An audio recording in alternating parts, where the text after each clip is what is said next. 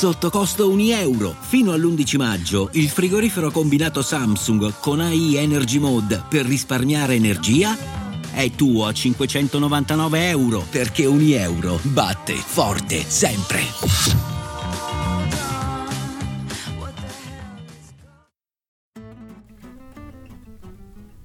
Secondo i greci esiste uno spiritello che si chiama daimon, è la tua natura. Si manifesta all'improvviso, se lo contrasti soffri, se lo segui sei felice. Nel caso di Manuel Rodriguez Sanchez, il suo daimon lo ha protetto fino a quando non è stato in grado di guardare in faccia il proprio destino. Era un bambino timido e mammone e non è facile se nasci a Cordova. Se sei un andaluso devi essere coraggioso. Ma lui faceva strani sogni c'erano delle ombre nere, infuriate e spaventose che correvano verso di lui. E allora il piccolo Manuel si svegliava spaventato e si nascondeva dietro la gonna rossa della mamma. Ma presto capisce che per quanto abbia paura, la sua strada è segnata. Deve affrontare quelle ombre che lo porteranno prima alle stelle e poi nella polvere. Le stelle sono quelle della celebrità. Manuel Rodriguez Sanchez, detto Manolete, diventa in breve tempo il più grande torero che il mondo abbia mai visto. Elegante e serio, il pubblico non lo adora, di più lo venera. Si racconta che quando si spostava in macchina da Siviglia a Madrid, lungo tutta la strada ci fossero due ali di folla lì solo per fare un saluto al maestro della suerte de matar. Ma essere venerati è pericoloso. Lo sanno tutti i toreri. Quando scendi nell'arena la bestia più grossa è il pubblico. Quanto più ti ammira, tanto più si aspetta da te e tu glielo devi dare.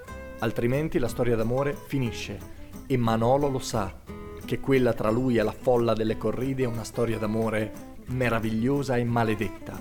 Come quella con Lupe, Antonia Broncialo Lopessino, che viene dalla Mancia e non è una donna per tutti.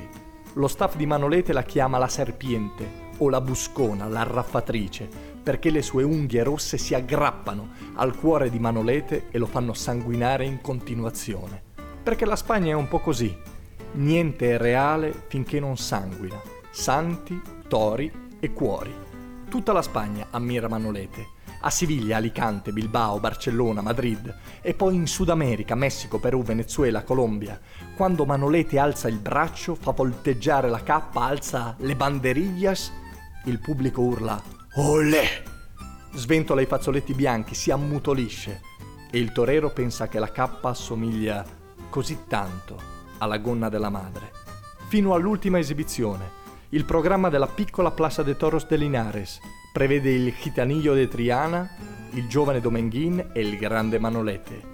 Io sono il futuro, dice quello spavaldo di Domenghin. Manolete è il passato.